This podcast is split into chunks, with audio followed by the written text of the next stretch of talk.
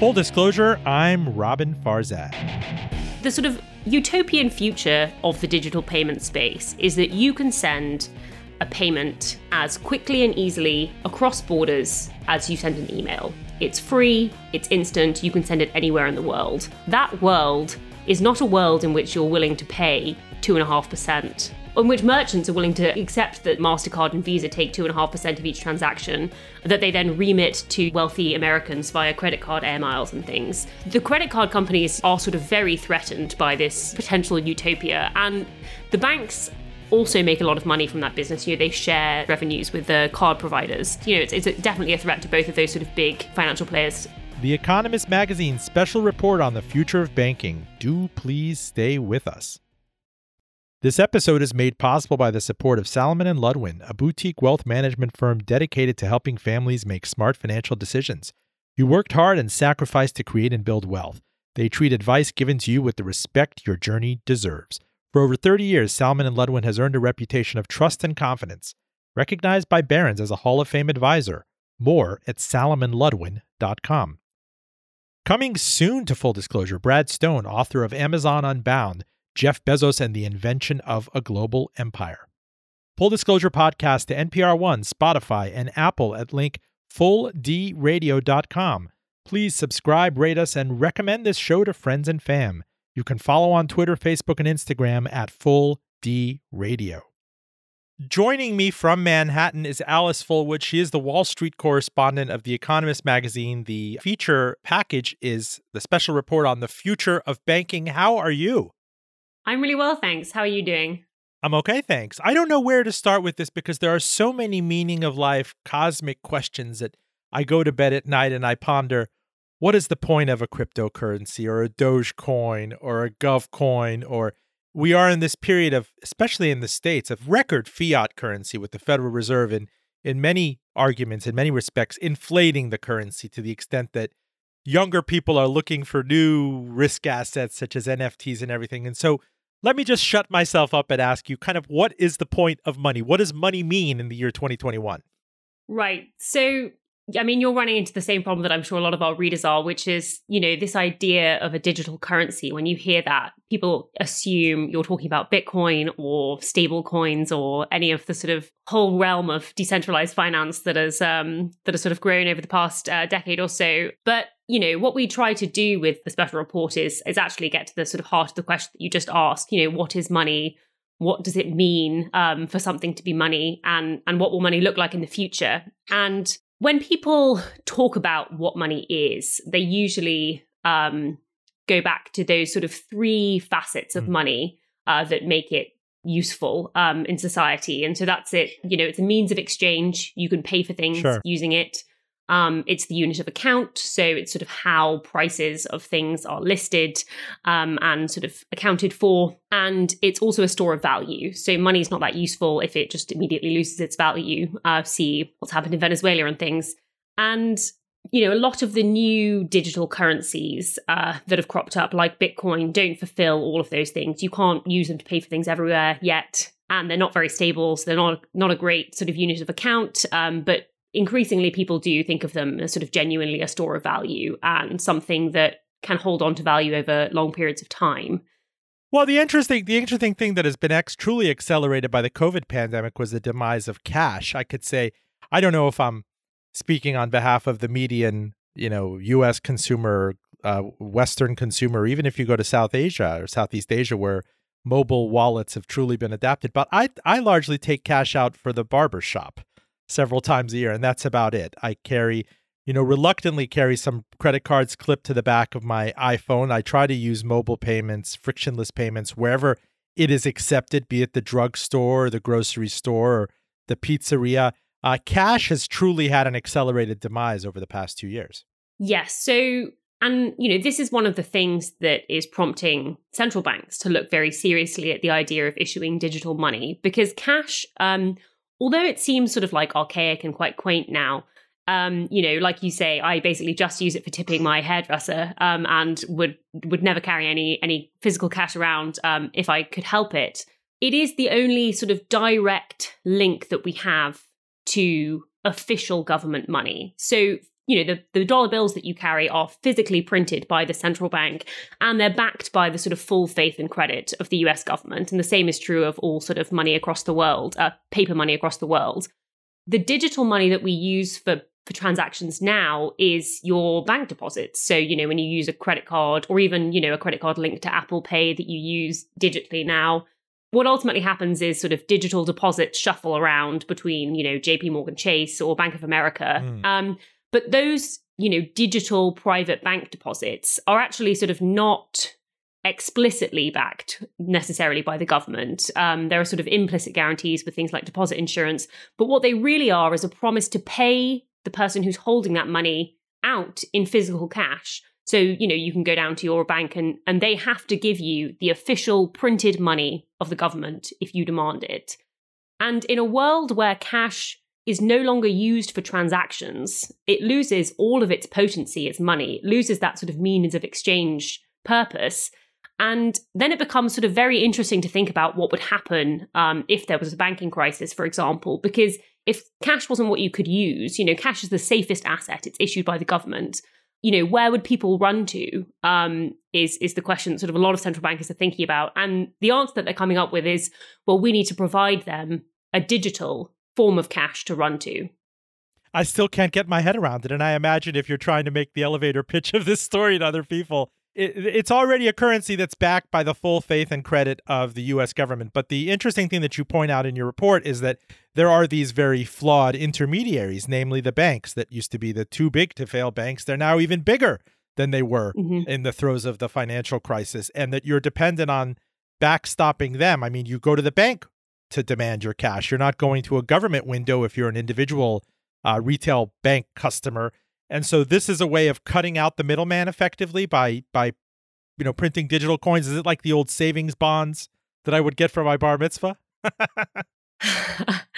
Yeah, well, it's although we don't think of cash as that useful anymore because no one wants to use it because we have all these sort of fancy digital solutions, you know, there are a lot of great things about cash, which is that anyone can use it. You know, a tourist can come into the country and they don't have to set up like a local bank account uh, to be able to pay for things here. Um, you know, even if you're very, very poor, if you get your hands on a dollar bill, you can then use it to pay for things. And most sort of digital solutions are limited in their scope. You know, it's a select group of people, even in the States. You know, the number of people that are unbanked, I think, is around sort of seven million people, which is a really sort of significant minority. So if you think that cash is disappearing um, and that businesses won't want to accept it anymore, you know, how do you provide sort of a means of payment that people can use to to carry out everyday transactions? And, you know, this is a live issue in the States, but it's even more uh, sort of extreme in places like Sweden, because um, in Sweden, there have actually already been a lot of lawsuits where the courts have decided that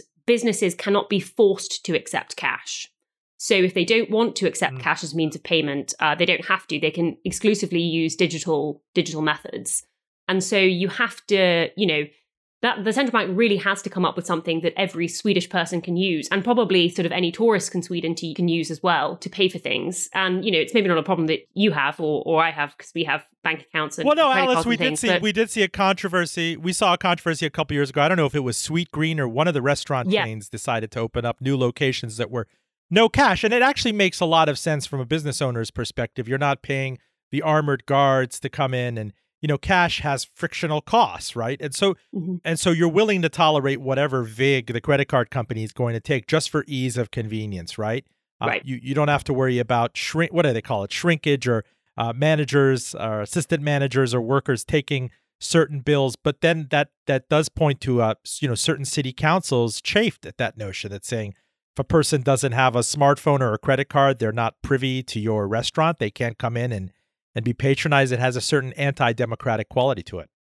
Yeah, exactly. And um, yeah, I think uh, Sweetgreen now, is, they, they're forced, they've been forced to accept cash now, uh, but they clearly don't like it. Uh, they sort of encourage you to use your, your card if at all possible. Yeah, so I mean, but it is, it is, it becomes a sort of much more complex challenge. And the, the way that sort of central banks are thinking about this and, and approaching this is by saying, okay, so we probably are going to need to make it possible for people to open up accounts with the central bank. And in those accounts, they'll hold this sort of digital cash themselves.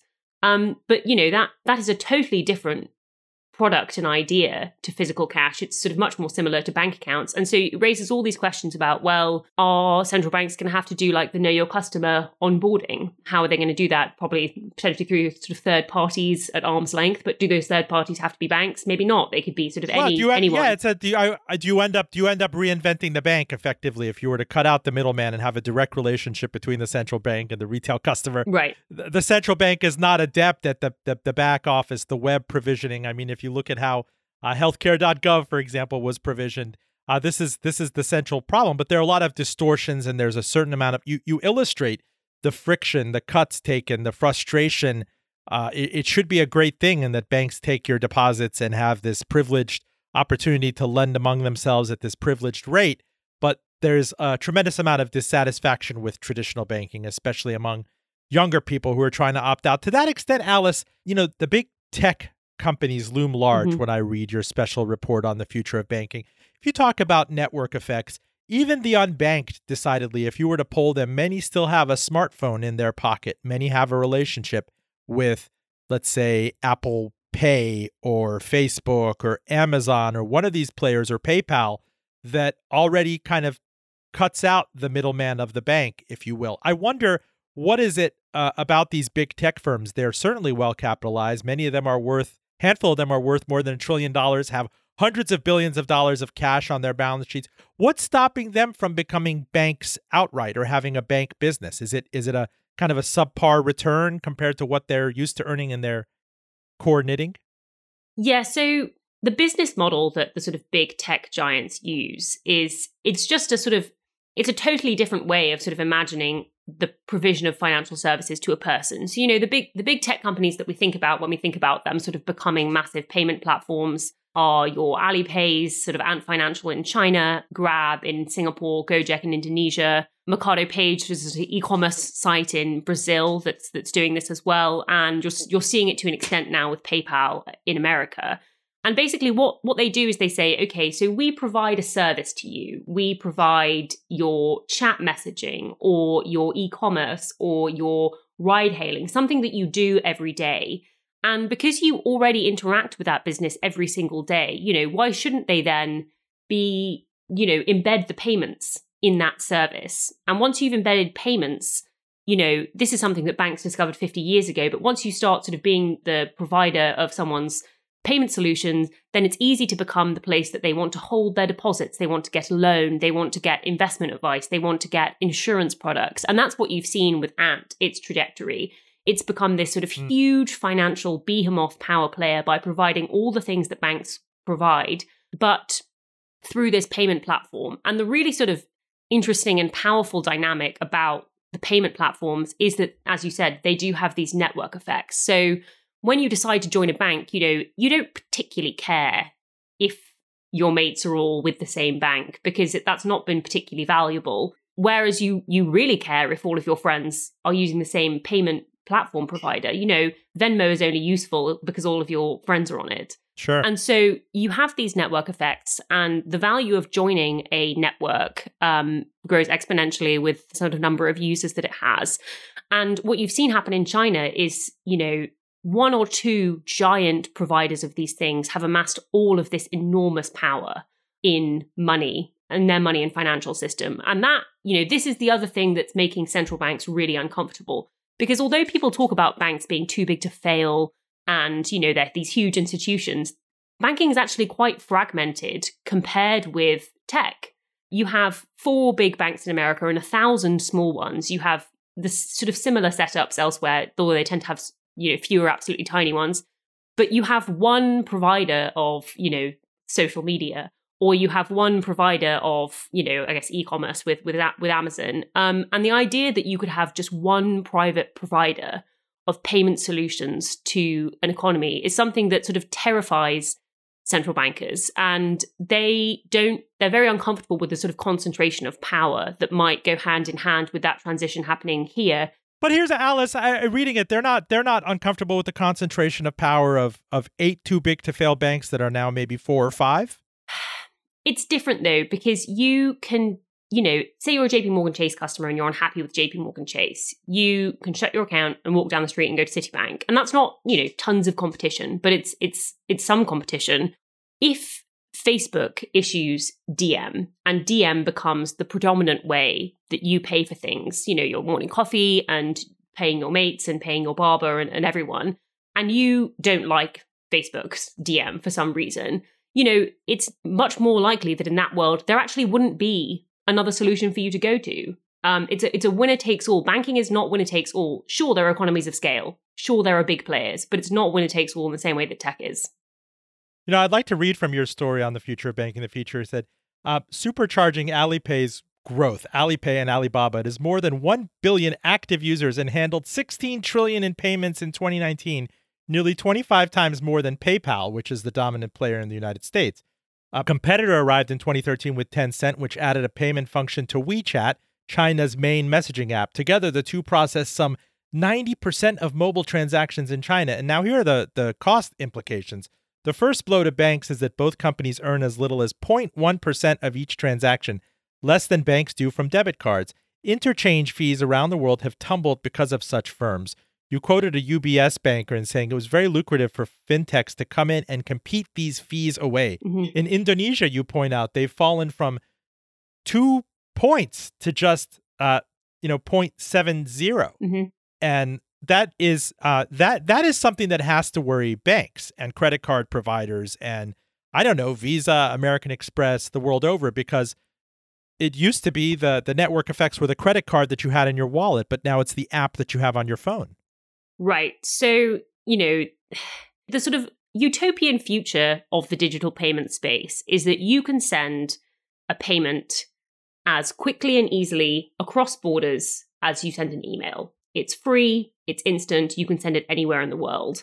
That world is not a world in which you're willing to pay two point five percent, in which merchants are willing to accept, accept that, you know, MasterCard and Visa take two point five percent of each transaction, hmm. that they then remit to, you know, wealthy Americans via credit card air miles and things.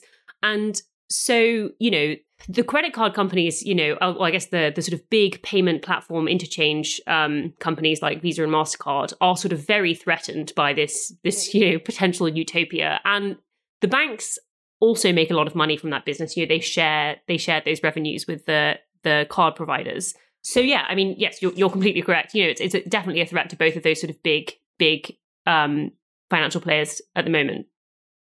Full disclosure, I'm Robin Farzad. You're listening to Alice Fulwood, the Wall Street editor of The Economist. Her special report in the May eighth issue of The Economist is on the future of banking. She covers, uh, she casts quite a net uh, covering fintech, uh, the traditional banks. Uh, we're developing economy players that are suddenly taking over the world. I mean, Alice, I walk into a C V S and on the credit card L C D screen, it doesn't just say Visa, MasterCard, American Express, or Apple Pay. It also includes Alipay and Chinese characters. I mean, that, I, I wonder how U S bank regulators feel about a, a player like an Alipay coming into the United States, which is so dominant in China, or a Tencent and these messaging apps that that that you know you you also talk about Mercado Libre in South America. Uh, they're not just dumb messaging apps; they're messaging apps backed with significant banking capabilities. Right. So, and actually, there there was, I think, Donald Trump tried to ban Alipay and WeChat Pay at some point. Um, I'm not sure how that, that went in the end, but um, you know, they, I mean, I guess the, the sort of sanguine, the sanguine thing to think first is Alipay is not trying to win American customers, at least not yet. You know, I actually downloaded the app myself and, um, and used it to pay for something at Walgreens, but it was impossible. You know, you had to use Google Translate and screenshots to, to figure out what on earth was going on. It was, you know, it, I actually couldn't link my U S bank. I had to get sort of a mate to send me some, some, some uh, cash to to actually be able to use it. So, you know, it's it's it's not as though they're they're trying to go global but you know, it's not yet as though they're trying to go global. And the the point about these sort of payment platforms is that the network effects that they have that we've talked about, you know, they don't stop at borders. This is why Facebook is sort of such an interesting um, iteration of this, is because, you know, it has two billion users worldwide. If they issued this sort of dollar-linked token, you could see a lot of people adopting not only a new payment provider, which, you know, poses loads of interesting sort of problems for, for cross-border privacy. You know, are the Indonesian central bank happy that Indonesian people are using a sort of payment provider with its servers located in China? You know, probably not. They probably shouldn't be. But at the same time, you know, if you if you have these sort of payment platforms rolling over borders, then you could also have currencies. You know, if there's a sort of banking crisis in Turkey, or, you know, Turkey sacked its its central bank head and the currency fell through the floor. And, you know, emerging market currency crises are pretty common throughout history. If Diem exists in the future, why wouldn't you switch to using dollars when that happened? You know, it's a safer, more stable currency. Um, and you you might find it, you know, as easy as generating a Q R code on your phone to start accepting and, and taking payments in dollars. So it also, this sort of new digital money world has so many sort of interesting implications for which currencies we'll use and the sort of monetary sovereignty of nations. So the monetary sovereignty of nations, when you talk about D M, I mean, this is Facebook, which kind of is definitely, you think about WhatsApp, Instagram, Facebook message, the, the way it could kind of bolt on global kind of money fungibility, maybe that's dollar denominated or whatever it is. That's something that could really go behind the back, behind the door of governments, whether they're totalitarian or, or apolitical or whatever it is, and their banking system, if they want to stop money flows and stop withdrawals and everything. There's only so much they could do. I guess they could shut down the internet. Yeah, so it's a really interesting problem for central bankers because on the one hand, you know, Facebook is Facebook's D M is probably the closest thing you we've seen to that potential utopian world I talked about where it's as easy to send a payment as it is an email and you can send it to anyone in the world. But the idea, so so it's it's hard for them to say say no to that, right? It's hard, you know, given the system that we currently have where, you know, a lot of people are unbanked, interchange fees are very high, all of the frictions that are involved in payments and, and banking today, you know, it's hard to not, as a, you know, as an, in, in America, you know, a capitalist country where you want sort of private sector solutions to these problems, you know, this is D- Facebook coming along saying, well, we'll compete them all away, you know, it'll be done. And that's a really interesting proposition, but at the same time, it does Um, potentially cede sort of all control over the money supply to a private institution because, you know, you, th- you think about, so so Facebook is holding all of these dollars to back D M. Um, where is it holding them? Is it holding them in, in treasuries? Is it holding them in bank accounts? If it's holding them in bank accounts, what can banks do with them? You know, the whole system that we've developed through which all lending is funded in economies is predicated on the fact that we all hold our deposits with banks, and they make loans, and they make loans for small businesses, and they make loans for mortgages. And if you unravel that system by creating a world in which suddenly, you know, everyone's holding all of their money in, in D M tokens or in central bank digital currencies, then, you know, what happens to the provision of all lending in economies? It's just, it's just huge, huge, huge questions, um, which is why, you know, so far people have been pretty cautious about this. D M was, I mean, the, the original incarnation of D M was a basket of currencies, which was immediately squashed by regulators. But even the sort of more tepid version where they're just linking it to the dollar still raises like a, a ton of really, really difficult questions. Full disclosure, stay with us. Full Disclosure podcast to N P R One, Spotify, and Apple Podcasts at link full d radio dot com. You can follow us on Twitter, Facebook, Instagram, any social media stream you'd like at Full D Radio. If you're just joining us, we're talking to Alice Fulwood. She is the Wall Street correspondent at The Economist. Special report, uh, May eighth issue, is on the future of banking. We're talking about really the nexus of old, stodgy, government-regulated banking and these newfangled kind of companies that started off as as uh, pure internet plays that realized that they so had the foot in the door and the smartphone here abroad uh, that they could just kind of add on, bolt on uh, payments as functionality. Uh, tell me, talk to me about PayPal. I think I covered it during its I P O back in two thousand two or something. It was a blockbuster I P O and then eBay acquired them. It used to be just a curiosity, I think, for eBay users to pay one another. But you noted in your story that its value has almost doubled over the past year to more than three hundred ten billion dollars, making it the world's most valuable payment platform.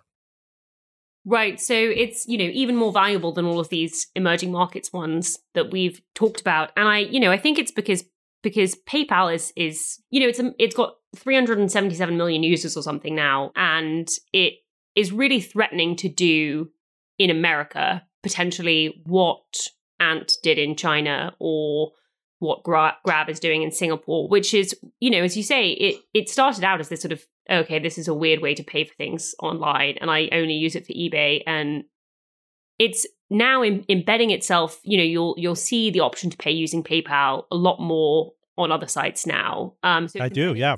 Yeah, it's embedding itself at that point as that point of sale transaction. It's it's easier to use PayPal, say, than to use, you know, type in your credit card details every time.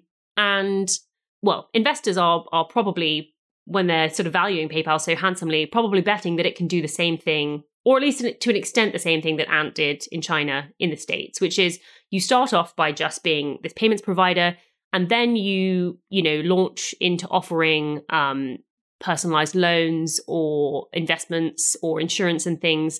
Um, and that's how sort of Ant basically just prints money. It takes fees on all of those products that it now sells to people.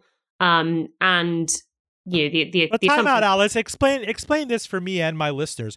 Whether I'm talking about PayPal or Apple Pay, I cannot have either relationship without a bank account, right, or a credit card, right? So I'm still enthralled to the big regulated financial institutions and the Federal Reserve banking system, right? It's not like these guys have gone off with their balance sheets and and um you know uh, Wall Street's ardor for them and said we are independently going to facilitate from soup to nuts these transactions. Like, you know, go go back to Apple Pay. Apple had a very valuable foot in the door. I know I keep using that metaphor, but mm-hmm. that that you know for uh, iTunes, it had it had a record number of credit card numbers, and then it was very easy to transition that to Apple Pay when more and more merchants were accepting this, and they had thumbprint recognition, and now it's facial recognition. But in both cases, you still have to put in some sort of credit card number or direct, you know, bank account or debit debit card number. Right. And so this is why, you know, you can only get so far with like the tech provision of, of financial services. You you come up to a point where, you know, if you don't have a balance sheet, you can't, well, if you're not a bank, you can't hold consumer deposits. Like that is basically the regulated meaning of a bank. It's that you hold on to, to customer deposits. Um, and no one else is allowed to do that. And if you want to do that, you have to get a banking license. And, you know, if you don't have the balance sheet to make loans, then you you can't, you might know who to lend to. You know, that's the that's the edge that tech companies have, right? They have all this information about their users and they know, okay, you're a small business and you do ten thousand dollars of revenue every month. I could probably give you a loan and, you know, I know that you're going to make that back and it's it's fine. So so they they they have those kinds of advantages, um, but they're lacking balance sheets. And so there are two ways you can you can go about sort of solving that problem. One is that you um, partner with um, banks, or you sort of sell, uh, you're, you're essentially the front end to a bank, right? So Ant is selling all of its lending products off to banks. The customer deposits it, hold, it holds are ultimately held on bank balance sheets in the end. Um, they're just sort of, only Ant knows who owns them. The banks really don't. And then really. Apple, Apple's credit card was linked to Goldman Sachs, I right, think, nominally, right? right? Yeah. So so you still need the banks to do the like very back end plumbing. I guess one point to make about that, though, is that that's not the stuff that banks make them, their money on, right? The return on equity for for the fluffy sort of fee generation sales products, the things like um, selling someone an, an investment, is sort of orders of magnitude higher than it is for just the balance sheet holding of assets and lending. Um, I think the sort of McKinsey sort of stats on this, so that the stuff that the fintechs are skimming off the top is like twenty percent R O E, and the balance sheet stuff that the banks still have to do is something closer to five, basically. So, so they you know, don't want to dilute the, fin- you know, fintech and fin generally return on equity, the very high standard, very richly yeah. valued tech companies don't want to kind of dumb down their profitability by going into the the requisite things that old established banks have to do as kind of table stakes to be in banking generally. Right. But some of them some of them have decided that they would like a balance sheet because they don't want to have to partner with banks forever. So Grab is an example of that. It's a ride-hailing service in Singapore. It now does payments and it's asked for a banking license. Um, so some of them sort of potentially will become banks. But I guess the sort of more radical future that you can think about when you consider the idea that like central banks might start providing digital currencies themselves is that, you know, you would be able to link potentially your central bank digital currency account to your PayPal and pay for stuff, and it would never go through the banking system. Now, you need a sort of a few steps to get to that world, but it's it's a possible world in a way that I don't think it's ever been before, to conceive of payments completely outside the banking system ever touching them. Here's the thing. I, I did wonder when Apple Pay finally came online several years ago, and it was a very slow and sputtering kind of rollout. It was hardly ubiquitous, but now it it it it by and large is, but I'm kind of indifferent to it. It's a it's yeah. a nice convenient thing to not have to carry credit cards and to have a nice, neat record of my transactions. What's stopping Apple from controlling the entirety of the transaction? For example, they said that the problem was the node, right? They had to have uh, merchants have that one credit card reader that mm-hmm. accepts some combination of, I don't know, Visa, MasterCard, American Express, Diners Club, Alipay. But and Apple, it's got such product lust. It has it's it's got such prestige. It's so ubiquitous, and its users purportedly are so in love with the brand, and, and it's an extension of them. Why couldn't they have just released a dumb terminal or a dumb, you know, Apple node for stores to be able to accept Apple Pay? And forget about providing loans, forget about reserve requirements and the discount window, but just being a payment-to-payment provider. Again, when you illustrate the thick cut that credit card companies take, you would think that merchants would be very amenable to a player that's getting its profit base elsewhere coming in and just charging a sliver of that.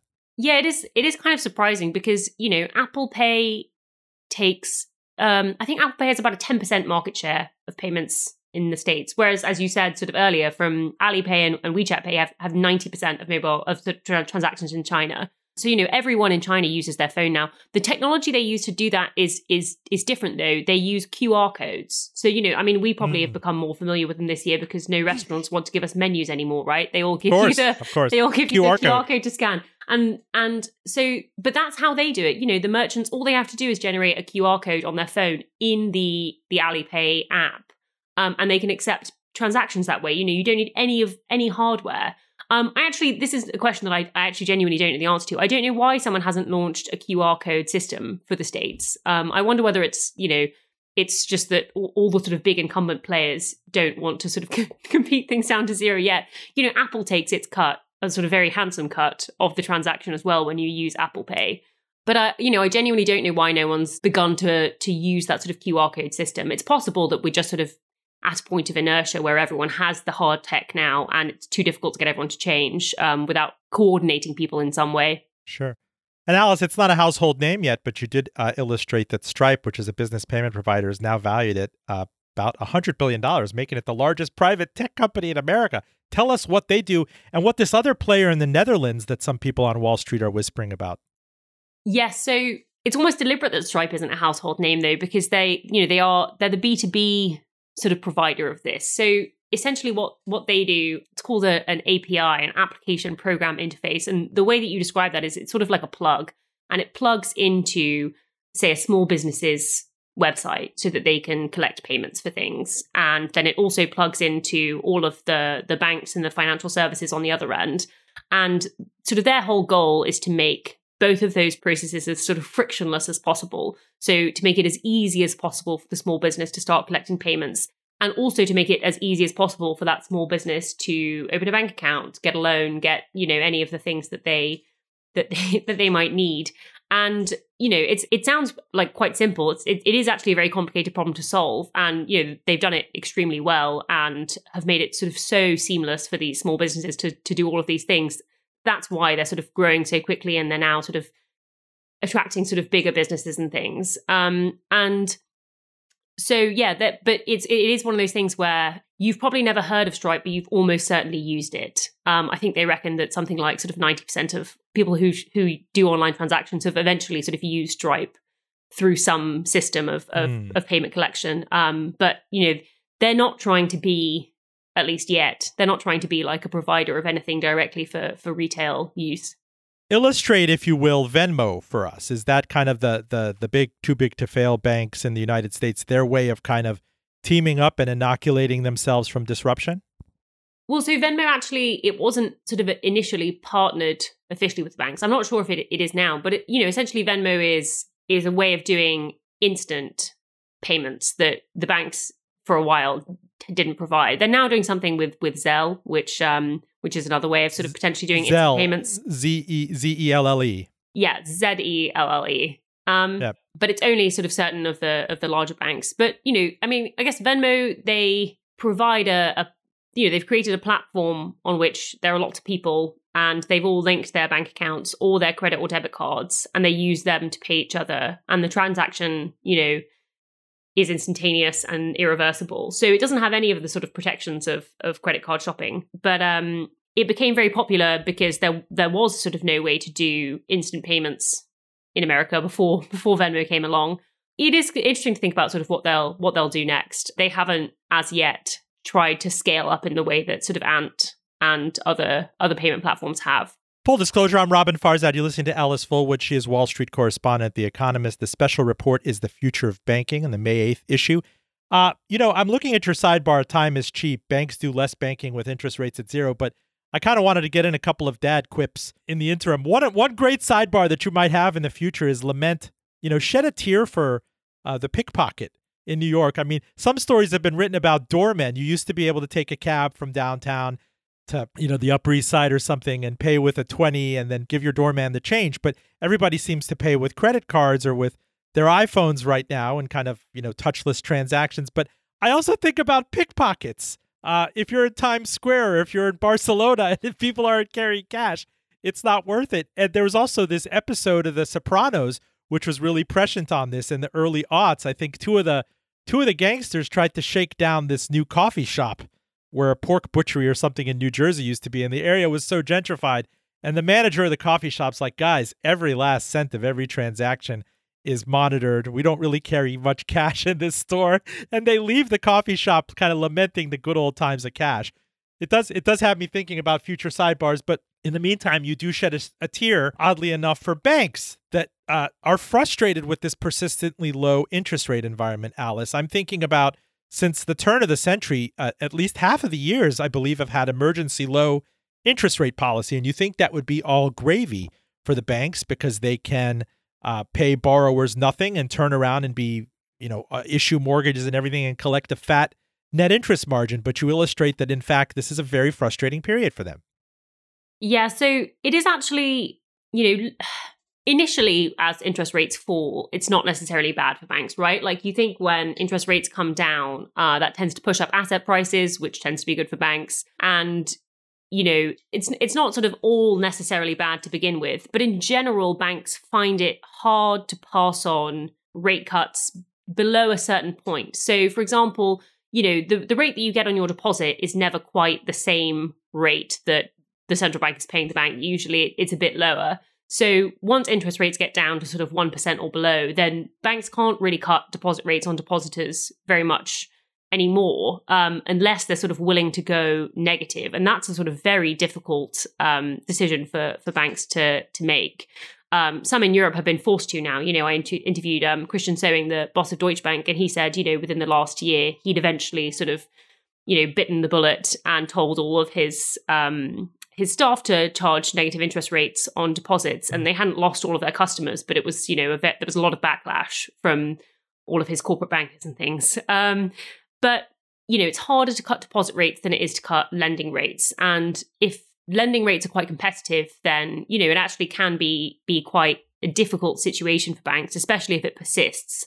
Um, and, you know, sure, shed a tear for the banks, uh, if if you like. Um, The bigger problem, I think, is that that this can have some sort of perverse effects on, you know, the attempts that monetary policy makers, um, policymakers are trying to have on stimulating the economy, right? So, you know, you you think of uh, rate cuts as being meted out by central bankers in a time of economic slump or crisis. You know, they're trying to stimulate lending, get the economy going again. Um, unfortunately, if the banks all are struggling uh, because rate cuts are sort of down to zero, then you can end up sort of hurting the banks in such a way that they they don't lend as much. And you can have these sort of rather unintended sort of consequences at, at really low levels. And this is a, a bit of a problem in the States because interest rates have got down very low, but it's a much, much bigger problem in Europe and, you know, especially Japan, where interest rates have been low or well, which, below zero. Which begs, the, which begs the question when I read your story. Yes, there's always the case of Japan and thirty years of just persistently low, very low negative interest rates and pushing on a string. But shouldn't shouldn't a, a tech disruptor kind of salivate on, at this net interest margin opportunity? So I walk into my bank in the rare occasion that I need a cashier's check or, uh, uh, you know, something notarized. And it feels like in this environment, like they're doing me a favor, right? Uh, because there's nothing to be gained in this relationship. I'm already collecting nothing for my uh, deposits. If I need a loan, mortgage, I guess they're happy to underwrite a mortgage. But there's still all these other people out there that are complaining that they're, one, not getting enough for their deposits, and two, they're unable to get a loan. Isn't there a player? I mean, you you have covered Kiva and some of the other players out there that have come in and pooled together peer-to-peer loans. Isn't there a way of, I, I imagine the tech entrepreneurs must be saying there's a way for us to swoop in and pay a higher deposit and also uh, turn around and loan this money to a credit-worthy pool of people and kind of start taking share away from the bankers who are just kind of asleep at the switch. Yeah, so you have to be careful with what you think people can do with customer deposits, because essentially the defining feature of a bank is that they're allowed to hold consumer deposits. And that's what means that they are, you know, insured by the Federal Deposit Insurance Commission and um and, and all those kinds of things. So if you want to hold customer deposits and do that maturity transformation, that sort of turning short-term deposits into long-term loans, you do have to be a bank. There are ways that you can sort of, you can you can do the sort of front end provision of things. Um, so, for example, like I uh, might have like a money market fund account with someone like Betterment, which is like a tech player, and you know they it looks as though I'm holding my deposit with Betterment, but I'm actually holding it with the bank. Ultimately, you know that that sort of pure net interest income play where you say, okay, I want to take deposits and make loans. So like actually, if you want to do that, you do have to be a bank and you do have to get a banking license. And so the frictions of all of the sort of regulations that you need to sign up for and the barriers to entry of doing that kind of thing and the capital compliance, um, you know, all of that is what get, is what gets in the way of that potentially sort of fiercer competition there. Um, but in terms of like who can make you loans or, or or whether tech can disrupt the sort of provision of loans to people if if you, you know, there's a lot of interesting stuff going on in this space. So the collection of sort of data by, you know, A I and machine learning firms who say that they can generate a better sort of insight into whether or not you'll pay your loan back than you might get from the traditional credit scoring process. There's a sort of a lot of innovation going on there. And actually with mortgages, for example, Rocket Mortgage is the biggest provider of mortgages in America. And it's not a bank, it's it's a sort of financing company. And they basically have like a really nice, slick website. They have invested a lot in customer service. And um, a lot of people like that. And but what they do is because they don't hold on to those mortgages, um, ultimately, those mortgages that they create, they they sort of issue them, they're then sort of bundled up and sold to these sort of massive mortgage intermediaries, Fannie Mae and Freddie Mac, the sort of government Um, guarantors who got into trouble in the in the global financial crisis, um, and they then issue them as mortgage-backed securities. Again, another thing that you'll recognize from the global financial crisis. Um, and so those mortgages that Rocket Mortgage issues are ultimately held by investors. They're held by capital markets, you know, pension funds, mutual funds, those kinds of people in the end. So if you, you know, you can definitely get a lot of disruption of of um, the provision of lending and who gets to decide who gets a loan. In terms of who holds that loan, you know, it either needs to be a bank or you need to find some way to funnel it into capital markets. Alice, talk to me about the dollar. Uh, you had this essay on hegemony, you called it. Digital money may pose a new threat to mm-hmm. dollar hegemony. And let me quote from it. You say, the dollar is pervasive because everyone uses it as their unit of account. Oil is invoiced in dollars. Most global trade is paid for in dollars. Most cross-border financial contracts are in dollars. Global travelers keep one hundred dollar bills in their socks. Financial markets and trade have grown faster than the global economy for decades, making the dollar even more dominant. This gives America a clout it exploits through its use of sanctions as well as unrivaled insight into global finance. It begs the question why you aren't seeing other countries kind of block together, uh, I don't know, with a regional Dogecoin or something that's, uh, I guess, accepted across Latin America, or uh, the way you saw with the euro, which has had its own misadventures, but the, is is digitally fungible and easily enough, as you illustrate. Let me just make this other illustration here. You know, you illustrate the situation in Turkey when the finance minister was sacked. If if uh, had Facebook's Diem been operating when Turkey's president sacked the head of its central bank in March, it would have been easy for millions of Turks to move their money into dollars or euros. It might also have been possible for businesses to start showing Q R codes to accept dollars. So on the one hand, the dollar is indispensable. On the other hand, there are people who cannot wait to kind of throw off this yoke of, of hegemony. Yeah, so... you know, the way that monetary systems work now is that they, they're sort of um, bounded by, for the most part, nation states. The euro is an mm-hmm. exception to that. It's bounded by the currency area.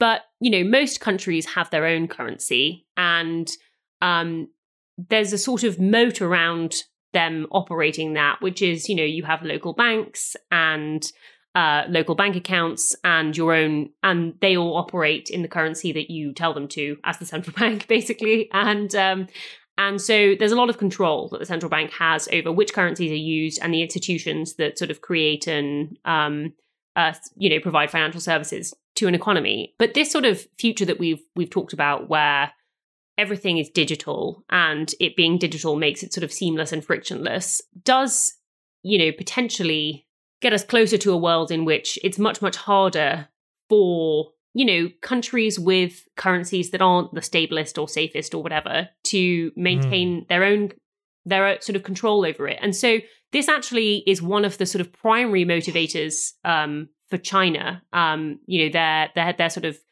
central bank digital currency, S A R, was created an, uh, an event recently saying that, you know, our number one priority is that no country issues a digital currency that impinges on another country's ability to sort of maintain its monetary system. So they, I mean, they they have these huge private tech companies within China, and then they have the specter of something like Diem. And, you know, if you were a Chinese person and you wanted some method of, of payments that wasn't sort of overseen and watched by the Chinese government, then using something like Diem might be might be sort of very appealing for you. So, and this could work the other way as well. Like if China wanted to internationalize its currency, then being the first person to provide the sort of seamless digital money uh, might be one way to do it. But it, I guess it just, you know, it's very hard to know sort of how these things will sh- will shake out. But it, it does make it much easier, in my view, for people to switch between like nation states' currencies at home. So, because you don't need to get sort of stockpiles of physical bills anymore, you can just sort of flick a switch on, on an app on your phone um, if you want to start using a different currency. And and that is something that sort of really scares central banks, scares the, the Chinese government. Um, and but also, doesn't you know, the Chinese government control all social media in and out of China already? They have their they have their their thumbs on the pipes. It's not like they could they could just use the blunt instrument and shut down the internet outright. Yeah, they do. I mean, I'm, it's not. I would never sort of um, claim that the their sort of methods of surveillance or control are going to be outsmarted by some sort of digital innovation necessarily. But, um, you know, the way that they maintain that control is by sort of trying to stay ahead of the curve of any of these things that might disrupt it, I guess. And so that's mm. why they have been basically the first country, apart from the Bahamas, uh, who beat them to it, to issue this sort of central bank digital currency system, these sort of new central bank money, which they're sort of hoping people will use either in addition to or instead of the either a sort of Alipay or WeChat Pay payments function or a potentially a foreign one. Alice Fulwood, in the few minutes we have left with you, I, you know, at some point, I, you know, if you're vaccinated, we're going to be going back to cocktail parties, and I imagine you're going to get buttonholed about Dogecoin and Bitcoin and Ethereum. And I don't even know if you have a thirty-second explanation of what these guys are. They're such a Rorschach. To some people, they're an escape from fiat economy. You know, I can go to Miami and all sorts of tech bros who don't even know what they're talking about, who can lecture me for thirty minutes on the importance of the blockchain. Uh, I don't see the pressing need for these currencies, maybe outside of opting out of, uh, for example, a dollar or a euro that is far removed from its original Uh, value that was tied, let's say, to gold or something hard in terms of specie. What what are you going to answer? What are you going to tell people when they're talking about twenty thousand percent returns on these things, about Tesla suddenly accepting it, about it being entered into the the the writing of, of Saturday Night Live when Elon Musk hosted. I mean, I, I can't imagine I can't do it for thirty seconds or even thirty minutes. No, I mean, one of the things that sort of writing this special report made me think about was this idea that there is sort of competition between currencies and means of payment. And, mm. you know, although it might sound far-fetched to me that you would want, ever want to replace sort of a, a dollar um, payments mechanism with a with a Bitcoin one, it, it's not impossible. Um, I guess the the thing that I, I think people tend to get confused about, though, is a lot of these sort of cryptocurrencies are both decentralized and digital. And the decentralization is the whole sort of like anarchist, we don't want the government to be involved, we want it to be at arm's length from central banks and money printers and all that kind of stuff. And the decentralization is very expensive. That's why sort of Bitcoin is so expensive to maintain, you know, energy-wise. You have to have this network of decentralized miners. It's not very efficient to have things decentralized because it means that you need everyone to agree, not just the centralized sort of authority. Um, but the digital side of them, you know, they were sort of ahead of the curve in being digital money. And, you know, Dogecoin, for example, um, is actually reasonably quick and efficient means of payment. That's why it sort of started being adopted as as like tip payments for, for some sort of online sites and mm. things. So, you know, it's not that I think that the that these things are totally ridiculous and that you can't use them for anything. You know, I, it's a really interesting innovation. I don't see the appeal personally of the decentralization because I think it's just so inefficient that it's never going to beat out a centralized system unless something terrible happens to the world. But I do see the appeal of the digital. And I think that's why you're seeing, you know, central banks, banks, all, all the people who work within the existing sort of monetary system adopt that aspect of it. Tech change, intangible capital, negative rates, going public, currency wars, a new world. Alice Fulwood's special report on the future of banking in The Economist. It was a great, great issue, uh, very richly reported. And there's so much to talk about. I really can't cap it off in, in an hour. There's so many different, you know, side legs and everything. And I definitely think you guys should do a, a sidebar at some point on, on the demise of the pickpocket. Alas, we didn't even get into the black market. So I know you're busy with your beat today. Thank you so much for joining us. Thank you. It's been a pleasure. Full Disclosure, special thanks to Claire Morgan at Notterly. Full Disclosure podcast to N P R One, Spotify, and Apple Podcasts at link full d radio dot com. Please subscribe, rate us, and recommend the show to friends and family. Follow on Twitter, Facebook, and Instagram at Full D Radio. And hello to our radio listeners in Northern Virginia and Washington, D C, out in SoCal, and in the gorgeous mountains of North Carolina. And coming soon, fingers crossed, back across Virginia. Message me if you'd like us on your air. I'm Robin Farzad. Thank you for listening. Back with you next week.